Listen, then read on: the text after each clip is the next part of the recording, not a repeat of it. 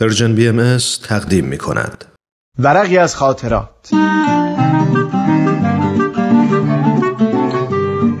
شما می‌تونید بخش های مختلف این برنامه رو در تارنما، شبکه های اجتماعی یا تلگرام Persian BMS دنبال بکنید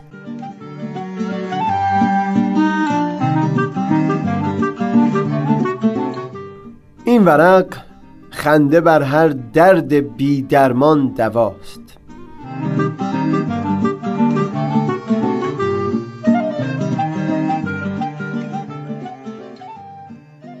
عنوان یکی از کلاس هایی که همین چندی پیش در دانشگاه برداشته بودم مربوط می شد به آموختن پیشرفته تر فنون نویسندگی. استادمون هم فرد بسیار خوشفکر و دانشوری بود که انصافا بسیار از او چیزها آموختیم. اگر می‌خواست ما رو به خوندن داستانی تشویق کنه بیومد سر کلاس اوایل اون داستان رو با یک مهارت خاصی تعریف می‌کرد. اونطور که اصلا راهی نبود علاقه به ادبیات داشته باشی و کنجکاو نشی بدونی ادامه داستان به کجا می‌رسه. خوب خاطرم هست چقدر محو توصیف او از داستان کوتاه افروختن آتش به قلم جک لندن شده بودم. داستان رو که خوندم اونقدر غرق در لذت شده بودم که همون موقع ایمیلی براش فرستادم و مفصل قدردانی کردم.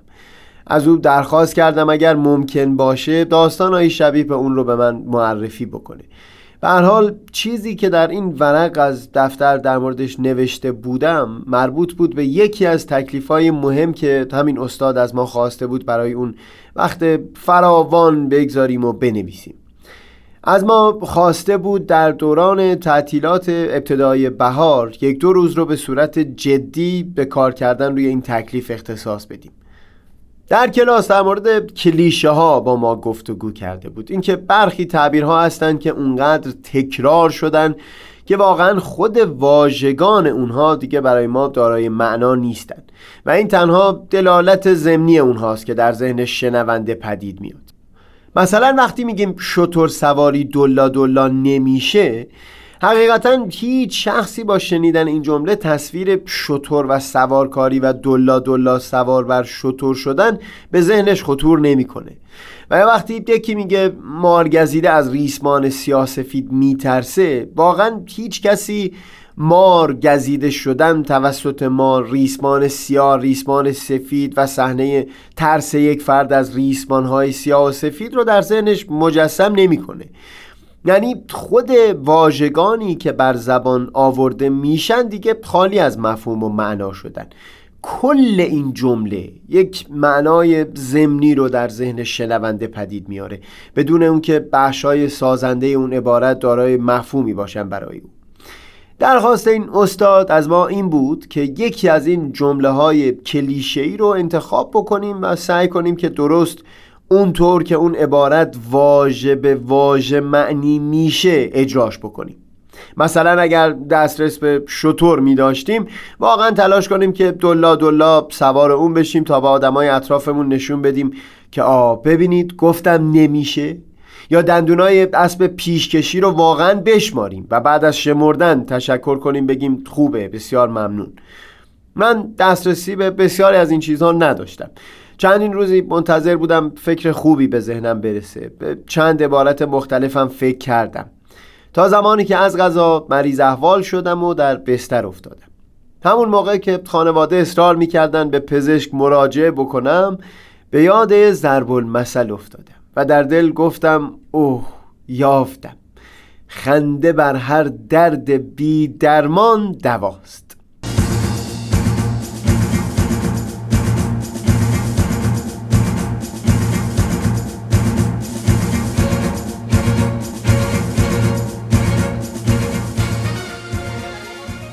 برای بقیه اینطور وانمود کردم که چاره بیماریم رو در یک وبسایت معتبر روی اینترنت پیدا کردم. و نیازی به مراجعه به پزشک نمی‌بینم. از طرفی چون نمی‌خواستم در نظر آشنایان اطوار و حالاتم غیر طبیعی به نظر برسه تصمیم گرفتم هر آزمایشی هست فقط پیش اعضای خانواده باشه. نهایت تلاشم اون بود که بی خود و بی جهت بخندم. چند ساعت اول از روز اول پدرم خوشنود بود از اینکه من در مواجهه با بیماری تراوت و شادابی خودم رو حفظ کردم و خودم رو نباختم. اما به مرور که خنده های بیدلیل من ادامه پیدا کرد دیگه خوشنودی و رضایتمندی جای خودش رو به نگرانی داد. برادرم از همون اول حرفش این بود که این چرا اینطور می‌کنه؟ و شروع کرد سوالات بسیار ساده ای از مقدمات منطق و ریاضی پرسیدن تا مطمئن بشه که اثر تب در من نباشه. با قاطعیت بهش گفتم هر سوال منطقی یا ریاضی که تو الان بتونی حلش بکنی من هم می‌تونم حلش بکنم. بعد هم دوباره تکرار کردم که من فقط دارم راه درمانی که یکی از وبسایت های معتبر پیشنهاد داده رو امتحان می‌کنم.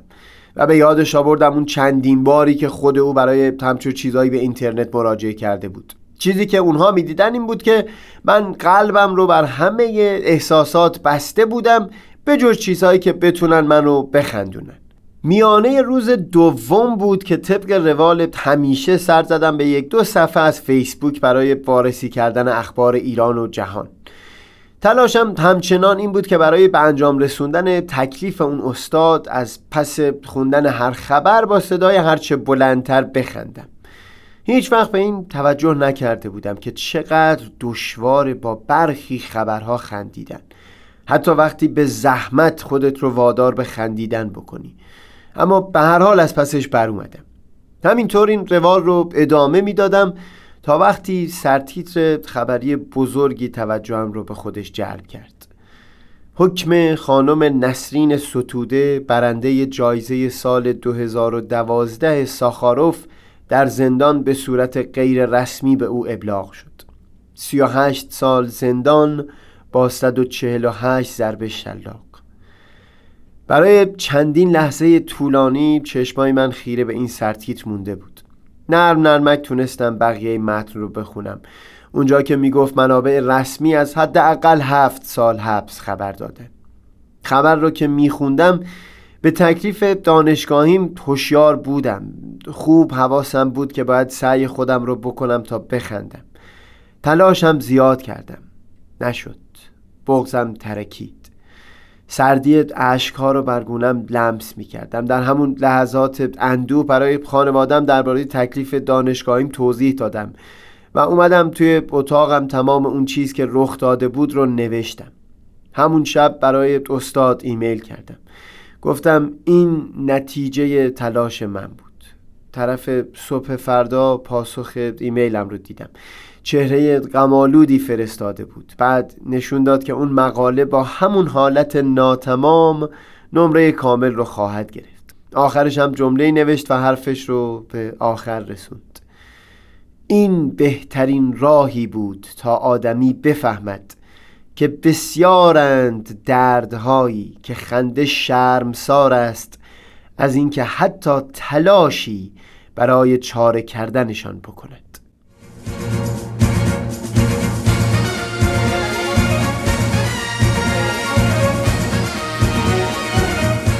سهیل کمالی دوشنبه 27 اسفند ماه.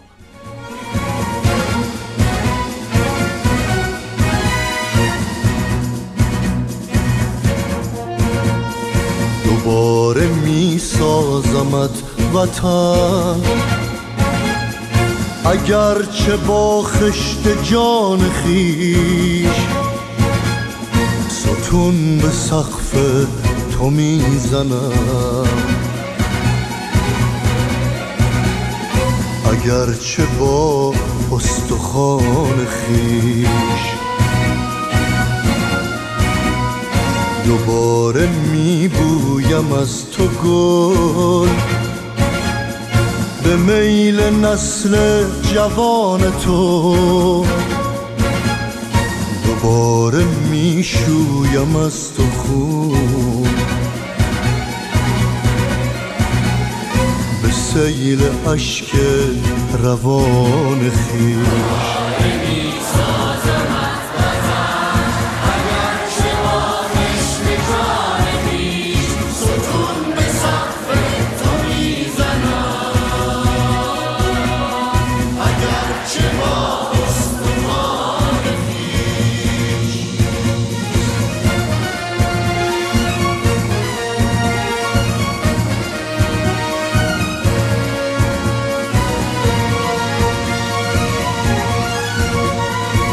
اگرچه صد سال مرده ام به گور خود خواهم ایستاد که برکنم قلب اهرمن به نعره آنچنان خیش اگرچه پیرم ولی هنوز مجال تعلیم اگر بود جوانی آغاز می کنم.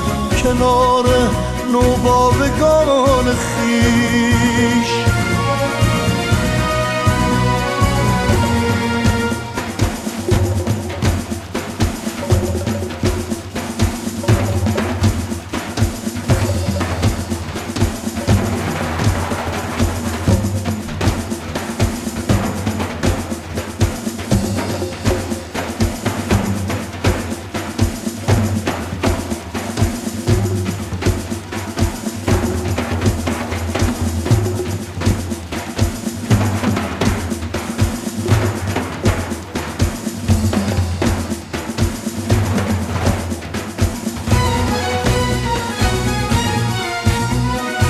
دوباره می سازمت وطن. اگرچه با خشت جان خیش. ستون به سقف تو می‌زنم اگرچه با استخوان خیش.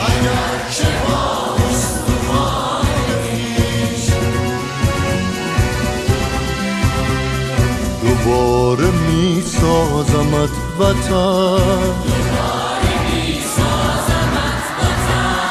اگرچه با خشت جان خیش.